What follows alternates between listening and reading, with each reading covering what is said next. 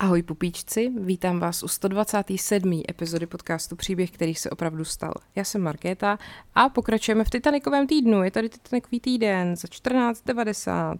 No, e, minule jsem mluvila o vlastně tom, jak to šlo minutu po minutě s tou skázou té lodi a pak jsem mluvila o lidech, jejich osudech, vlastně těch, e, který pravděpodobně znáte z toho filmového zpracování, kde až jako překvapivý množství postav je vlastně založeno na těch reálných předobrazech.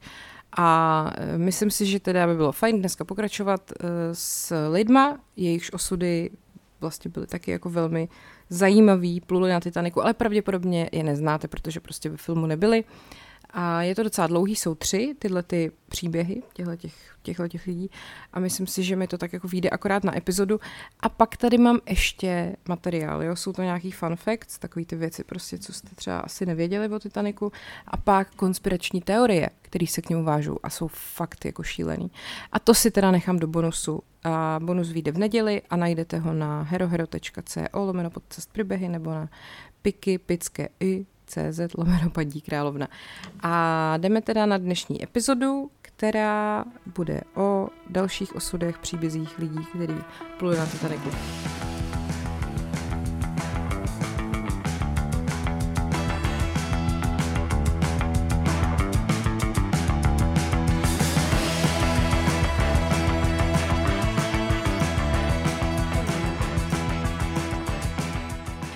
Prvního tu mám Johna B. Tayera, uh, říkal jsem mu Jack. Uh, byl třetí, protože tehdy, že jo, jak jste byli jakoby z bohaté rodiny, tak jste dědili jméno a byli jste první, druhý, třetí a tak dále. Tak on byl třetí a měl vlastně všechno, co si takový mladý týpek z Filadelfie mohl přát. Jo? On byl synem druhého viceprezidenta Pensylvánské železnice, eh, vzdělání získal na Pensylvánské univerzitě, byl prostě ženatý s vnučkou prezidenta té Pensylvánské železnice a po absolvování vysoké školy potom s vyznamenáním sloužil svojí vlasti v první světové válce a pak pracoval v řadě různých jako zaměstnání, které se zabývaly investicemi a pak se i stal partnerem v investiční společnosti Yarnell and Company. Pak taky působil na svůj alma mater jako finanční viceprezident, jo, byl členem mnoha klubů a spolku, prostě takový ten hezký život bohatého člověka. Ale když potom Amerika v létě 45 slavila vítězství v druhé světové válce, tak uh, Taylorovi bylo 50 a nebyl úplně šťastný, protože v dubnu předchozího roku zemřela jeho, jeho pardon, matka a taky uh, vlastně rok předtím byl sestřelený jeho 22-letý syn Edward, jakoby sestřelený nad Pacifikem za války. No a vlastně ten Jack Taylor se snažil velkou část svého života najít klid, ale nikdy ho nenašel. Uh, a 19. září 1945 vyjel ze svého domu na křižovatku 48. a Parkside Avenue, zaparkoval auto, vytáhnul několik zabalených nožů a podřezal si žíly a pak si podřízl hrdlo. To jeho tělo pak objevili až po 40 hodinách. Zanechal po sobě knihu, kterou si o několik let dřív nechal soukromně vytisknout a byla vlastně určena jeho rodině a přátelům. A celý to vyprávím proto, že Jack Taylor uh, se plavil na Titaniku a vlastně to, jak skončil, velmi úzce souvisí s tím, co na tom Titaniku zažil.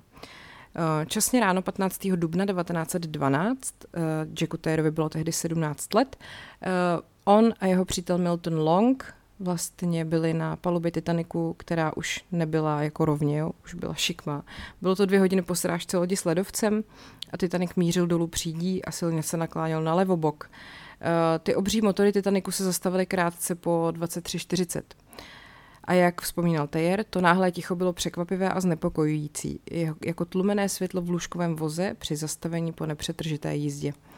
Pak se ozval hukot unikající páry z 29 lodních kotlů a občas na noční obloze vybuchla bílá raketa. Vlastně oba ty mladíci zjistili, že prostě do těch záchranných člunů se nedostanou. Žádní další chlapci. Vyštěkl na ně druhý důstojník Charles Lightoller, o tom jsem tady mluvila minule. V dálce viděli blikající olivý lampy, které vlastně vycházely z těch 18 záchranných člunů, které už se jako dostali z lodi pryč. V jednom z nich byla i Jackova matka Marianne. Ten mrazivý Atlantik se čím dál tím víc vlastně přibližoval. A bylo docela děsivý, že to, co se potápilo pod vodu, i se třeba, když tam byly světla, že jo, tak to postupně vždycky zkratovalo a prostě všechno se to jako nořilo do tmy. Eh, nahoře v té důstojnické kajotě se mezi tím skupinka mužů snažila uvolnit dva skládací záchranné čluny, o těch jsem taky mluvila minule, to byly takový ty ještě jako mimo ty klasický, eh, ale byly připoutaný k palubě a vlastně nebyla žádná naděje, že by je dokázali zaháknout za madla a nějaké spustit dolů, jo, takže stejně pak prostě musela odplavit ta voda. Eh, několik minut po druhé hodině raní byl cestující první třídy plukovník Archibald Gracie čtvrtý, který poslední hodinu pomáhal ženám a dětem do záchranných člunů, překvapen, když uviděl, že se jako spod polubí najednou vynořila hrozná jako masa lidí, který se v několika řadách zbíhali vlastně na palubě lodi čelem jako k ním a začali blokovat vlastně průchod na záď. A v tom davu byly ženy, muži a vypadalo to, že jsou to prostě pasažéři z oddílu, eh, který byl jako v podpalubí, jo? že vlastně do té doby se nemohli nějak dostat nahoru. Ale jak on potom podotýkal, ani mezi těmito lidmi se neozýval žádný hysterický křik, žádné známky paniky. Ach, ta agónie. Uh, oni totiž jenom cestující první a druhý třídy měli vlastně přístup k těm záchranným člunům ze svých palubních prostor. A tyhle ty cestující třetí třídy a pak stevardi, ty vlastně byly držený jakoby v podpalubí. Uh, s výjimkou těch, který měli třeba to štěstí a našli nějakou cestu bludištěm těch zábran a chodeb na úroveň paluby lodě. Já myslím, že takový ten klaustrofobický pocit je v tom filmu jako velmi dobře stvárněný, jak tam ta Rose běhá po těch chodbičkách a hledá toho Jacka, který je tam někde připoutaný a tak. Uh, No a ten uh, plukovník Gracie si právě všimnul toho Johna Tayera, jak si na palubě povídá se svým kolegou, což byl filadelfský milionář George D. Weidener. Uh, a manželka toho Weidenera, Eleanor, už taky jako odjela na člunu pryč. Přitom jen o několik hodin dřív ty rodiny Weidenrových a Tayerových uspořádali slavnostní večeři na počest kapitána Titaniku Edwarda J. Smise v lodní restauraci eh, na palubě B a tam prostě bylo 120 míst. Jo. Ten Gracie si pamatoval, že starší Taylor, teda otec toho našeho Johna Tayera, vypadal bledě a odhodlaně.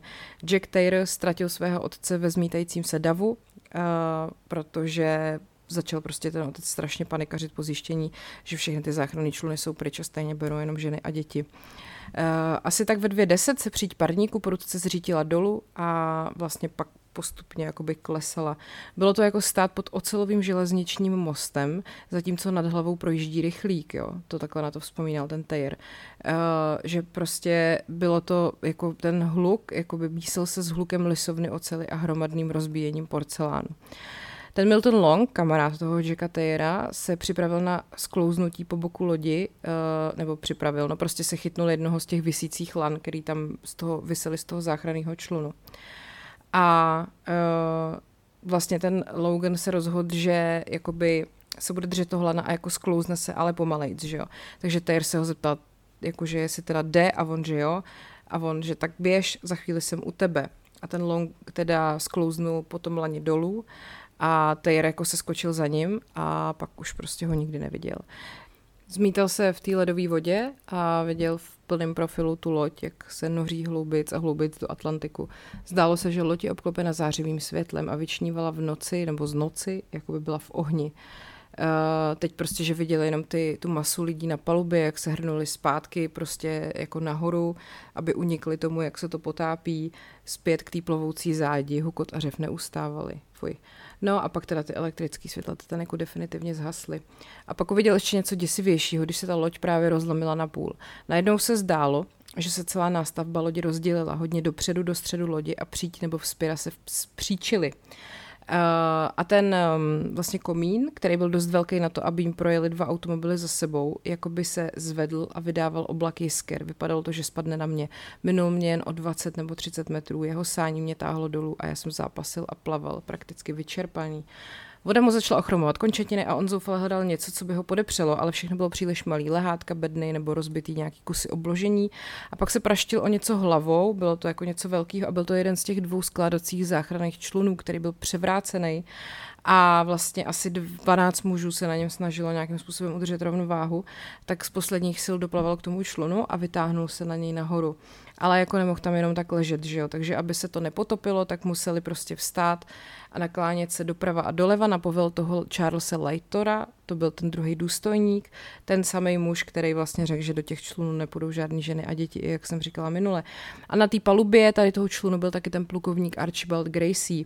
Ten Jack už byl jako podchlazený, vyděšený, ale prostě nedokázal odvrátit jako zrak od té podívaný, co se odehrávala vedle nich. Viděli jsme skupinky téměř 15 1500 lidí, kteří byli ještě na palubě, jak se drží v hloučcích nebo chumáčích, jako rojící se včely, aby pak hromadně po dvojicích nebo jednotlivě padali, jak se velká zadní část lodi uh, zvedala k nebi, až dosáhla úhlu 65 nebo 70 stupňů. Takže když se potom 15. dubna 1912 ve 2 hodiny 20 hodin ráno nad tou zádí Titaniku zavřela voda, tak uslyšel Taylor zvuk, který mu potom zněl v uších vlastně po zbytek života. A to byl zvuk stovek lidí, kteří prostě zápasili v té ledové vodě a jemu to prej strašidelně připomínalo zpěv kobylek za letní noci na jejich letním sídle. Částečně naplněné záchranné člony, které stály opodál i několik stovek metrů, se nikdy nevrátily. Proč se pro boha nevrátili je záhadou. Jak mohl nějaký člověk neslyšet ty výkřiky? No a mezi těma hlasama, který prostě v tu noc uprostřed Atlantiku takhle křičeli vstekem a zoufalstvím, byly bohužel i hlasy jeho otce, Johna Borlanda Tejera a taky toho jeho přítele Miltona Longa. Během následujících 30 minut ty výkřiky postupně slábly a slábly až se vlastně ozýval jenom zvuk vody, která narážela na boky té zřícené lodi. Kolem půl sedmí ráno se potom na tom plochém klidném oceánu rozzářilo první e, světlo úsvitu a všude kolem se třpetily ledovce. A jeden z částečně naplněných záchranných člunů se přiblížil k té převrácené skládací lodi a ty muži, kteří vlastně přežili těch jako strašných několik hodin na té palubě toho člunu, se jeden po druhém vyškrábali na palubu toho záchranného člunu který pro ně přijel a většinu z asi 20 jeho kolegů vlastně tvořili členové posádky. Taylor, což byl vlastně takový zhejčkaný potomek jedný z nejbohatších filadelských rodin, si uvědomil, jak jako v tu chvíli najednou, jak málo záleží na, jako na těchto těch rozdílech. Že jo. No a pak se konečně dočkali i něčeho pozitivního. E, objevil se malý linkový parník Karpatia, jehož kapitán Arthur Rostron vlastně plnou rychlostí proplul tím ledovým polem po, tý, po té, co ten jeho bezdrátový operátor eh, zachytil rádiový nouzový volání Titaniku. Přijeli eh, bohužel pozdě na to, aby zachránili všechny, ale dost brzo na to, aby vyzvedli 705 lidí, kteří se dostali do těch záchranných člunů. I přes svou otupělost jsem se začal uvědomovat, že jsem zachráněn, napsal Taylor ve své knize, že budu žít. No ale uh, pak ten jeho život prostě nikdy úplně nebyl už takový. A jak jsem říkala na začátku, Bohužel spáchal sebevraždu v roce 45. Tak, a jdeme na druhý příběh, který se opravdu stal, a to bude rodina Colierova. Jo? Harvey Collier byl jedním z osmi sourozenců a trpěl epilepsí. Byl kostelník v místním kostele a seznámil se s Charlotou, která byla tehdy kuchařka u faráře, reverenda Sydneyho Sedgwicka. Vzali se v roce 1903. Jejich dcera Marjorie se narodila v roce 1904. Působili ve svém kostele v Leatherheadu, ale pak se přestěhovali do Hampshire a tam se vlastně totiž přestěhoval i jejich farář. Harvey byl zvoníkem a kostelníkem v novém kostele svatý Marie a taky provozoval obchod s potravinama. Charlotte potom onemocněla tuberkulózou a rodina se proto rozhodla, že bude následovat několik přátel a přestěhuje se do Payet ve státě Idaho a tam, že by se jako začali věnovat novému životu, budou pěstovat broskve, protože tam je jako přívětivější klima a ty Charlotte to prodlouží život. Vlastně by jako zbavili se veškerého majetku, zařídili, aby veškerý nábytek byl uložený v nákladovém prostoru lodi. Harvey vybral všechny úspory, které činily asi 5000 dolarů a schoval se je v náprstní kapse. Charlotte potom oznámila, nebo spíš jakoby reprodukovala takový emotivní rozloučení v tom jejich kostele. Den před odplutím si nás sousedé uh, velmi vážili. Zdálo se, že jich byly stovky, kteří nám volali, aby se s námi rozloučili. A odpoledne členové kostela uspořádali pro mého manžela překvapení. Odvedli ho na místo pod starým stromem na hřbitově a pak někteří vylezli do zvonice a na jeho počest rozezněly všechny zvony. Trvalo to více než hodinu a on měl velkou radost. Nějaké mi z toho trochu smutno. Zvonili na staré zvony stejně jako na ty nové a pro mě to byl až příliš velký ob obřad na rozloučenou. No a následujícího dne se rodina nalodila na Titanic jako cestující druhý třídy v Southamptonu. Harvey napsal rodičům dopis, který potom odeslal z Queenstownu. Vyprávěl, o něm, vyprávěl v něm o tom, jak se na té lodi skvěle bavili 11. dubna. Moje drahá maminko a tatínku, zdá se, že není možné, abychom vám psali z moře. No, zatím prožíváme nádherný výlet, počasí je krásné a loď nádherná. Nedokážeme popsat stoly, ne, je to jako plovoucí město. Můžu vám říct, že si to užíváme. Bude nám to chybět, až budeme ve vlaku, protože pojedeme třetí třídou. Člověk by si ani nepomyslel, že je na lodi. Skoro se to nehýbe, jak je, tak, jak je velká. Uh, bylo, ještě nám ani nebylo špatně, očekáváme, že se dnes dostaneme do Queenstownu, tak uh, tohle to hodím do pošty. Ze Southamptonu jsme měli pěkné vypravení a vyprovodila nás i paní S chlapci. Až se dostaneme do Pejet, pošleme znovu poštou, uh, poštu do New Yorku. Hodně lásky, nedělejte si u nás starosti. Harvey, Lot a Meč. No, Marjorie v době srážky spala, ale její rodiče byli vzhůru a povídali si. Harvey šel ven, aby zjistil, co se stalo. Vrátil se s tím, že teda Titanic se srazil s ledovcem, ale řekl, že veškeré obavy, vlastně jeho obavy rozptýlil lodní důstojník. Charlotte se ptala, jestli na něm byly vidět nějaký jako náznaky znepokojení a Harvey odpověděl, že po návratu do kajuty viděl, jak pánové hrajou v salonu karty a jak jim karty spadly na podlahu, tak je prostě zvedli a pokračovali ve hře. Takže Charlotte vypadala jako spokojeně nebo prostě se uklidnila, byla ráda, že nemusí vstávat, eh, protože jídlo ten večer bylo moc sytý a ona byla taková z toho jako přejedená. Takže zůstali ve své kajutě, eh, nějak prostě to neřešili a pak najednou venku uslyšeli rozruch neustálej zvuk lidí, jak jdou, eh, jak prostě odcházejí z těch svých kajut a furt měli ale pocit, že to je jenom nějaká přebytečná opatrnost a vlastně si byli jistí, že se všichni vrátí do svý kajuty. A tak teda vzali tu Marjorie a šli se podívat nahoru, co se jako stalo. Měli jenom prostě noční košile a nějaký jako deky přes ramena. A na té palubě potom vlastně stáli a nevěděli, co mají dělat a na palubě se objevil topič. Na jedné ruce měl uříznutý všechny prsty byl celý od krve potu, šmíru a sazí a potácel se a vykřikoval, že je odsouzená k záhubě. Takže od té chvíle to začalo být trošku zběsilý. Ozvalo se volání ženy a děti, ale ta Charlotte se samozřejmě nechtěla od toho svého manžela odloučit. První záchranný člun, který viděli, se rychle zaplnil lidma, který vlastně byli připravený odjet ale ten druhý se naplňoval díl, protože ty ženy byly jako zdrženlivější, protože prostě nechtěli hnedka opustit svoje manžely. Takže když potom odplouval druhý člun, tak se začala paluba naklánět a bylo už jako všem jasný, že to je prdeli. Navzdory tomu, ale se Charlotte prostě nedokázala přimět k tomu, aby uvažovala o odjezdu bez toho svého manžela. A dívali se na záchranný člun 14, eh, když eh, vlastně jeden ten důstojník přišel a vzal tu jejich Marjorie a do toho záchranného člunu ji jako doslova hodil. Ta Charlotte si chytila Harveyho, ale námořník jí popadl za pas a hodil jí za tou Marjorie. A Harvey zvolal, buď statečná, buď statečná, najdu jiný člun. Otočil se zpátky do davu a už se nikdy neviděli. Charlotte si potom živě vzpomínala, co se stalo potom. Člun byl prakticky plný a žádné další ženy se k němu nepřiblížily, když do něj skočil pátý důstojník Lou a nařídil ho spustit. Námořníci na polubě ho začali poslouchat, když se stala velmi smutná věc. Blízko zábradlí stál malý chlapec, sotva víc než prvák nebo jako prvňák školák, růžolící kluk, skoro tak malý, že by se dal považovat ještě za jako malý dítětko, nevím, jak to mám přeložit jinak. Nepokoušel se násilím dostat do lodi, i když jeho oči byly lítostivě upřené na důstojníka. Když si uvědomil, že ho skutečně nechají za sebou, jeho odvaha selhala. S výkřikem vylezl na zábradlí a skočil dolů do člunu. Spadl mezi nás ženy a zalezl pod sedadlo. Já a další žena jsme ho přikryli sukněmi. Chtěli jsme dát ubohé, ubohému chlapci šanci, ale důstojník ho vytáhl na nohy a nařídil mu, aby se vrátil na loď. Prosil o život, ale důstojník vytáhl revolver a vrazil mu ho do obličeje. Dávám ti jen deset vteřin, aby se zvrátil na loď, než ti vystřelí mozek z hlavy, křičel. Ale ten chlapec prosil o to víc a uh, ta Charlotte byla vyděšená z toho, že ten důstojník ho opravdu zastřelí, ale pak změnil tón. Sklopil revolver a podíval se tomu klukovi zpříma do očí. Pro boha, buď chlap, řekl mírně. Musíme zachránit ženy a děti. Musíme se zastavit na palubách níže a vzít další ženy a děti. No a tak klesali dál a uh, vlastně ten kluk teda se bez slova otočil a přelezl zpátky to zábradlí a odešel pryč.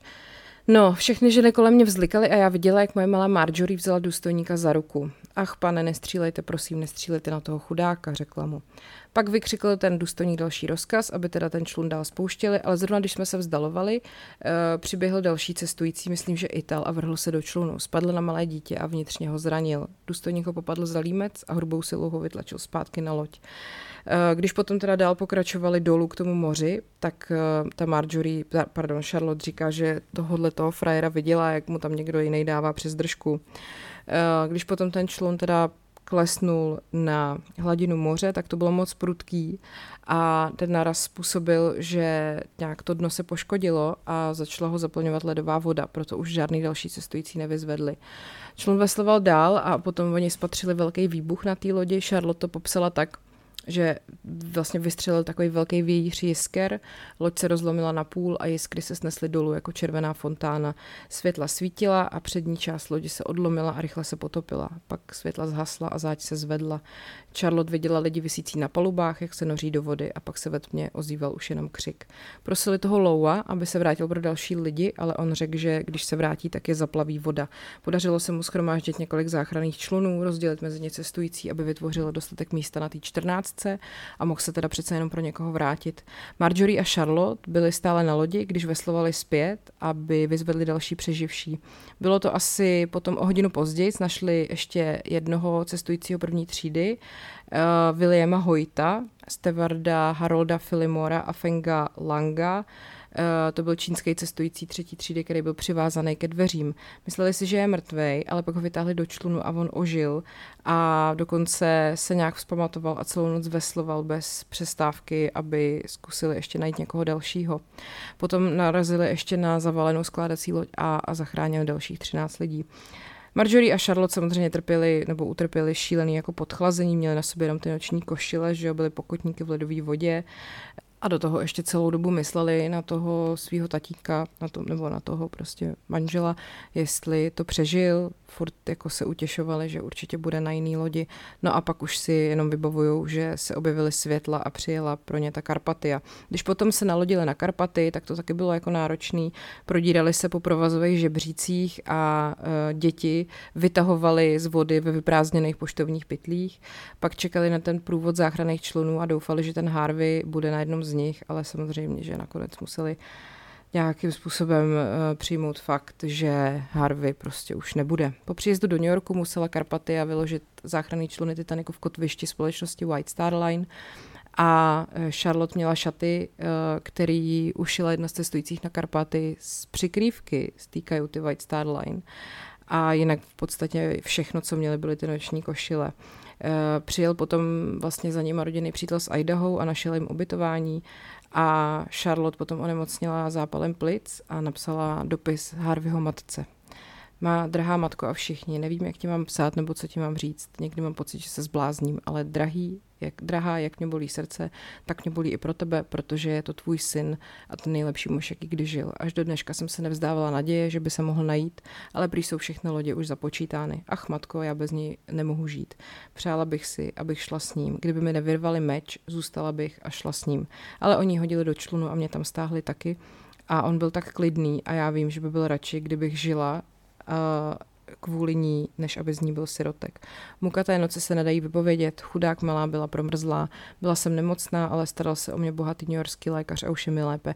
Poskytují nám veškerou útěchu a vybrali pro nás dost liber a naložili nás oblečením a jeden pán nás v pondělí odveze do kanceláře White Star a také do jiné kanceláře, aby nám sehnal nějaké peníze z fondů, které se tu vybírají. Ach, matko, v New Yorku je několik dobrých srdcí. Někteří chtějí, abych se vrátila do Anglie, ale já nemohu. Nikdy bych nemohla, aspoň zatím ne přes tu zem, kde jsou teď teď uloženi všichni moji blízcí. Někdy mám pocit, že jsme pro sebe žili příliš mnoho, proto jsem ho ztratila, ale matko, my se s ním setkáme v nebi. Když ta kapela hrála Blíž k tobě, můj bože, vím, že myslel na nás dva, protože jsme tu hymnu oba milovali a já cítím, že když půjdu do Pejet, udělám to, co by si přál a doufám, že to udělám koncem příštího týdne, že tam budu mít přátele a práci a budu pracovat, dokud mě bude potřeba.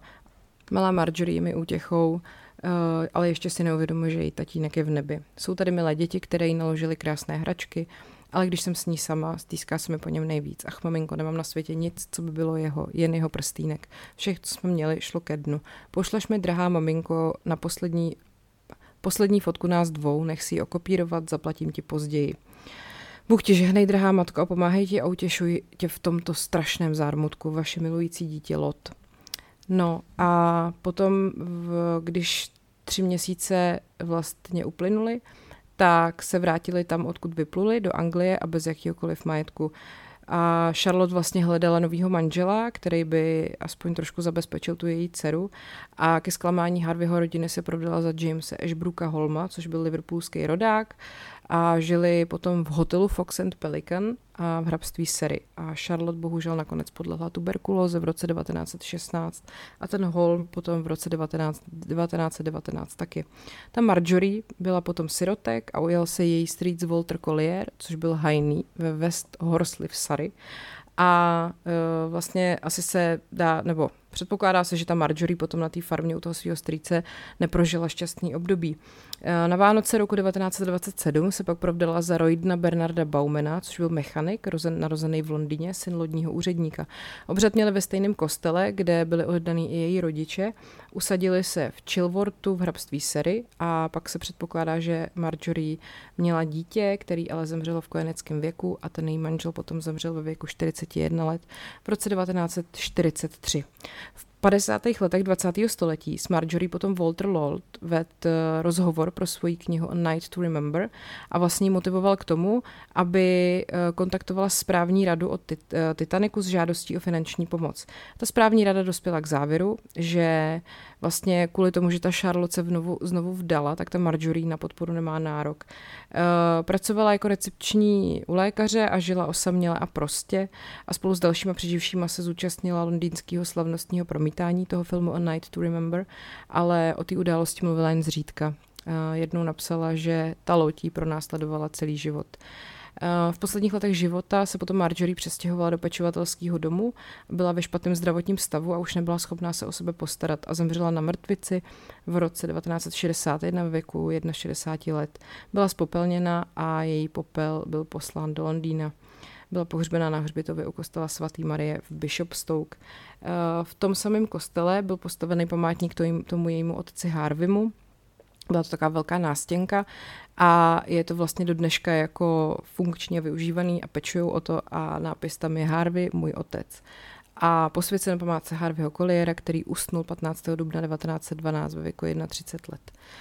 No, tak eh, to byl osud rodiny Kolierových a jdeme na poslední dnešní příběh, který se opravdu stal a rodu Ebotovou, která cestovala na Titaniku ve třetí třídě, takže tady máme jednu první třídu, jednu druhou třídu, jednu třetí třídu. A Roda Ebotová eh, vlastně v těch pověstech o Titaniku je známější jako Rosa Ebotová, ale ona to jméno Rosa nikdy ve skutečnosti nepoužívala. Uh, ona vlastně i na seznamu cestujících uh, té společnosti White Star Line je napsaná jako Rosa, ale přitom v jejím rodném listě, oddacím listě a všech těchto těch dokumentech je prostě napsáno Roda. Eh, je zajímavé, že díky proslulosti katastrofy Titaniku a chybnému zápisu jejího jména se právě do historie zapsala jako Rosa. A e, vlastně i to je důvod, proč byla pro badatele tak dlouho jakoby ne, nepolapitelná. Ona katastrofu teda přežila a měla tu čest být jakoby jedinou ženou, která osudnou noc Eh, přežila i v té studené vodě toho Atlantiku. Vlastně všechny ostatní ženy, které přežily, byly pasažérky na těch záchranných člunech. Eh, Roda teda přežila, ale po zbytek života pak trpěla psychicky. V roce 1911 prožila těžký rozchod a rozvod se svým manželem Stantonem Ebotem, což byl bývalý americký boxerský šampion ve střední váze. No a ten stres z rozvodu a pak následná ztráta dvou synů při katastrofě Titaniku a vlastně i to, že jí to způsobilo chronický astma a i to, že druhý manželství prostě stálo za hovno, bylo bez lásky a ona navíc ještě musela se o toho manžela starat, protože byl nějaký nemocný a pak i invalidní až do jeho smrti v roce 1938, takže to taky prohloubilo to její utrpení. No a poslední etapu svého života pak strávila vlastně sama v Londýně, který byl spustošený válkou během druhé světové a prostě blbej osud. No, každopádně teda. Roda Mary Huntová se narodila 14. ledna 1873 v Aylesbury v anglickém hrabství Buckinghamshire jako dcera Josefa Hunta a jeho manželky Sarah Green Huntové. Eh, to dětství prožila právě v tom Aylesbury a v pozdějších letech pak v St. Albans v hrabství Herefordshire, kam se rodina přestěhovala, když byla roda malá. No a pak teda v roce 1894 emigrovala do Spojených států. Přijela do Providence na Rhode Islandu a pak se provdala právě za toho profesionálního boxera Stentona Ebota, který se narodil v Londýně a do Spojených států emigroval v roce 1893. Vzali se v roce 1895 a zřejmě ta, ta etapa rodina života byla jako nejšťastnější, protože se pak rozjela ta kariéra toho manžela a on opravdu byl teda boxerský šampion. E, pak se jim narodili dva synové, Rosmor Edward a Eugene Joseph a Roda se vlastně usadila nebo prostě vedla takový ten spokojený domácí život manželky a matky. A v té době byla taky aktivní a oddanou členku episkopálního kostela Grace v Providence a věnovala se synům a prostě všechno skvělý. No a ten Stantonův úspěch potom ale právě způsobil rozkol v té jejich rodině a v roce 1911 se teda s manželem rozešli. A ta roda se rozhodla, že se se synama vrátí do Anglie a bude žít se svojí ovdovilou matkou v tom St. Albans. No a připlula do Anglie na palubě lodi Olympic v srpnu 1911 a živila se jako švadlena. Eh, ten její syn byl student a ten její starší syn pracoval jako obuvník. No ale ten jejich život v Anglii nebyl snadný a vlastně tomu jednomu synovi se moc stýskalo po tom životě ve Spojených státech a ta roda si jako uvědomila, že oni vlastně jsou američani a ne angličani a že se jim asi v té Americe bude i líp dařit. No a tak v dubnu 1912 si koupila lístky na návrat do toho Providence a byla nadšená, když vlastně kvůli tehdejší celostátní stávce za uhlí jí změnili původně měli prostě starším a menším parníkem, ale to ubytování nebo jako tu cestu jí změnili právě na ten velkolepý gigantický Titanic, o kterém se tehdy mluvilo jako o nejluxusněji vybavený lodi všech dob. Takže Roda, Roda s rodinou odjela vlakem do Southamptonu a v den vyplutí se brzy ráno teda nalodila na ten báječný skvělý gigantický Titanic. No a po nalodění se teda ubytovali v rodinných kajutách, na té vzdálenější zádi lodi. A ty kluci se vydali na průzkum té lodi, ona vybalovala oblečení a připravovala kajutu aby se v tom jako dalo čtyři dny prostě fungovat.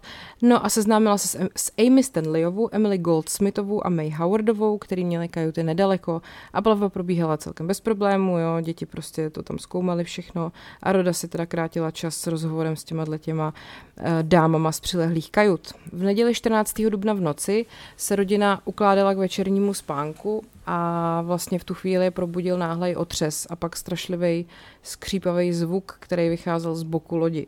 Věděli, že se něco děje, ale ty kluci to brali jako takový dobrodružství, tak chtěli jít na palubu zjistit, co se vlastně stalo. Ta roda byla spíš opatrná a tak vyhledala Stevarda a ptala se ho, co se teda děje a on jí ujistil, že je všechno v pořádku a že má jít spát. No a vlastně ten Rosmor a Eugene, ty její synové, byli teda, eh, jako ona jim řekla, ať se okamžitě vrátí, prostě, že půjdou spát a uložila je.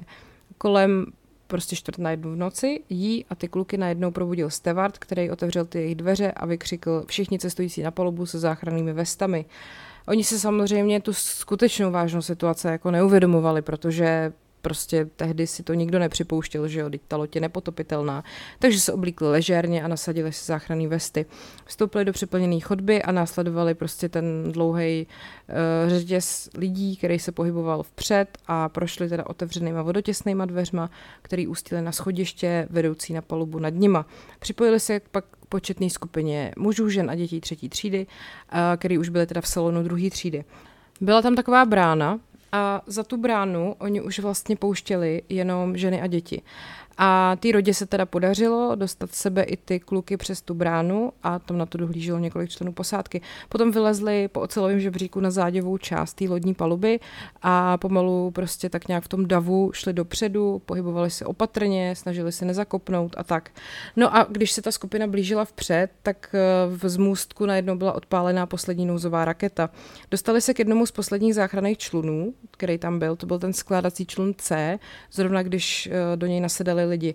Přes skupinu členů posádky odpovědných na nakladání tohohle člunu eh, vlastně mohly projít pouze teda ženy a děti a ta roda s napětím sledovala, jak Emily a Frankie Goldsmithovi, May Howardová, Sarah Chorotová, Emily Bedmanová a Amy Stanleyová do toho záchranného člunu nasedají pravidlo znělo prostě žádný muži a ona v hloubi duše věděla, že prostě ty její syny tam nikdo nepustí. Když na ní přišla řada, aby nastoupila do člunu, tak v ní převládnul ten mateřský instinkt a přitiskla si ty svoje syny k tělu a e, vlastně se rozhodla, že tam nenastoupí. Amy Stanleyová vzpomínala na ten smutek, když viděla, jak ta roda jako ustupuje právě proto, aby tam zůstala s těma svýma synama a když tak prostě zemřela s nima. Takže potom se teda tenhle ten člun spustil pryč a ta roda i s těma svýma dvouma synama zůstali stát na té palubě Titaniku, kde už prostě to že jo, bylo sešikmený a už to prostě šlo úplně do prdele. Skupina členů posádky se mezi tím snažila horečně spustit na vodu ten skládací člun A, který byl na té střeše té důstojnické kajuty ale ty uvazovací prostředky sice odstranili, oni ten člun připravili k nalodění, ale pak Titanic vlastně se definitivně ponořil a e, vlastně ty lidi, kteří čekali na to nalodění, na to Ačko, včetně té rody a jejich synů, to všichni byli okamžitě smetený z paluby. Ta roda měla dost času na to, aby jako chytla ty, ty syny za ruce, než je strhlo nějaký víření, který vlastně ten potápějící se parník vytvořil. Snažila se je udržet u sebe, ale marně. Moře je pohltilo. Ona vlastně bojovala o vlastní přežití a lapala po dechu, snažila se je najít v té mase lidí, prostě, která ji najednou obklopovala v té ledové vodě. A když už to chtěla vzdát, tak se k ní natáhla nějaká silná ruka a chytila ji za paži. A ta ruka ji vtáhla uh, do toho člunu A, který byl teda sice téměř zaplavený a byl jako dost na tom špatně, ale bylo v něm víc než 20 lidí. A ty byly buď jako na, přímo v tom člunu nebo vysely na bocích. A ona teda byla na tom boku, no a samozřejmě, že to podchlazení si vybíralo svoji daň. A teď ty mrtví byli jeden po druhém opatrně spouštěný jako přes palubu. August Wennerstrom, jeden z pasažerů zřícený, nebo týhletý prostě polo jako funkční lodi, postěji říkal, všechny pocity nás opustily. Když jsme chtěli vědět, jestli nám ještě zbývají nohy, museli jsme rukou sáhnout do vody. Eh, když někdo naděl, ztratil naději a zemřel, museli jsme ho okamžitě hodit přes palubu, abychom živým poskytli trochu více prostoru a zároveň odlehčili loď. Eh, když potom ten důstojník Lou konečně dorazil k záchrannému člunu číslo 14, tak tyhle ty noční útrapy přežilo jenom 13 lidí a ta roda byla jedním z nich, nebo jednou z nich. Eh, po přenesení živých se důstojník Lou nechal unášet kolébku a, a mrtvé nechal na palubě. Roda byla během převozu zpět na Karpaty téměř bezvědomí, ale staral se o ní vedoucí hasič Thomas Trelfal a dokud vlastně nebyla vyzdvižena na záchranou loď, tak ji jako neopustil. Eh, když potom už byla na té Karpáty, tak byla v takovém polobdělém stavu, ale ta její přítelkyně Amy Stanleyová se o ní starala dál, uklidňovala ji, utěšovala ji a ona samozřejmě byla úplně zdrcená, protože prostě ztratila ty syny. Po příjezdu do New Yorku potom byla Roda převezena do nemocnice svatého Vincenta na Manhattanu, kde se stala jednou z posledních přeživších, kteří byli propuštěni. Po zbytek života teda, jak jsem říkala, trpěla dýchacíma potížema a těžkýma záchvatama astmatu, což prostě byl důsledek toho zážitku z Titaniku. A to její zotavování potom z těch všech následků prostě probíhalo hrozně pomalu. A v dopise napsaném Emily Goldsmithový na začátku roku 1914 stále vzpomíná na svoje syny. Četla jsem v novinách, jaké máte hrozné počasí. Předpokládám, že Frank si to užívá. Vím, že uh, můj malý syn by si to taky užíval, kdyby byl naživu. Mám teď jeho sáníky, na kterých jezdil, požehnej jeho srdíčku. Vím, že je v bezpečí u Boha, ale moc mi chybí. No a vlastně ten její život tak jako byl takovej, v takový slepý uličce, ten, protože vlastně už neměl moc pro co žít. Takže, eh, jak jsem vyprávěla na začátku, eh, pak už to prostě šlo všechno od desíti k pěti. No a ona se teda potom ještě eh, v roce 1912 provdala za svého dlouholetého přítele George Charlesa Williamse, a on taky emigroval vlastně do Spojených států z Londýna a pak teda žili v Jacksonville na Floridě. Byl povoláním stříbrník a pak byl knihařem a pak vlastně se rozhodli, že budou žít v tom Jacksonville, protože tam to klima bude lepší pro to jejich chronický astma. No, potom v roce 1928 odjeli do Anglie, aby vyřídili pozůstalost jeho otce. A on potom právě dostal vyčerpávající mozkovou mrtvici, která ho zcela zneschopnila a on se vlastně stal invalidou a tak ta roda se o něj musela jako starat. Což dělal dalších deset let, než teda zemřel 5. června 1938.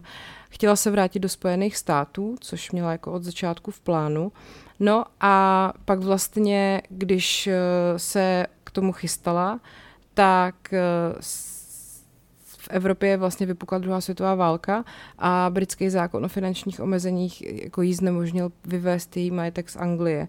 Takže uh, ona sice získala americké občanství, ale vlastně zůstala v tom Londýně až do své smrti potom, která vznikla v důsledku srdečního selhání. No, takže prostě zemřela jako osamělá stará žena a úplně jinde, než chtěla žít. No a vlastně taková ironie je, že přežila fakt jednu z nejtragičtějších oceánských katastrof naší doby, ale vlastně už nikdy jako nenašla nový jako smysl života nebo důvod k tomu, aby byla šťastná. Tak to je takový smutný závěr, ale asi se to eh, dá čekat, no, že když jste přežili Titanic, tak to neznamenalo, že váš život potom byl skvělý, no, tak ty lidi museli se potýkat se strašnýma následkama, přišli o rodiny, o majetek, že jo, teď se najednou ocitli třeba v té v tý vysněné Americe, kam chtěli a teď jako co tam, no, takže chápu. Uh, to byl tedy třetí příběh, který se opravdu stal, třetí osud.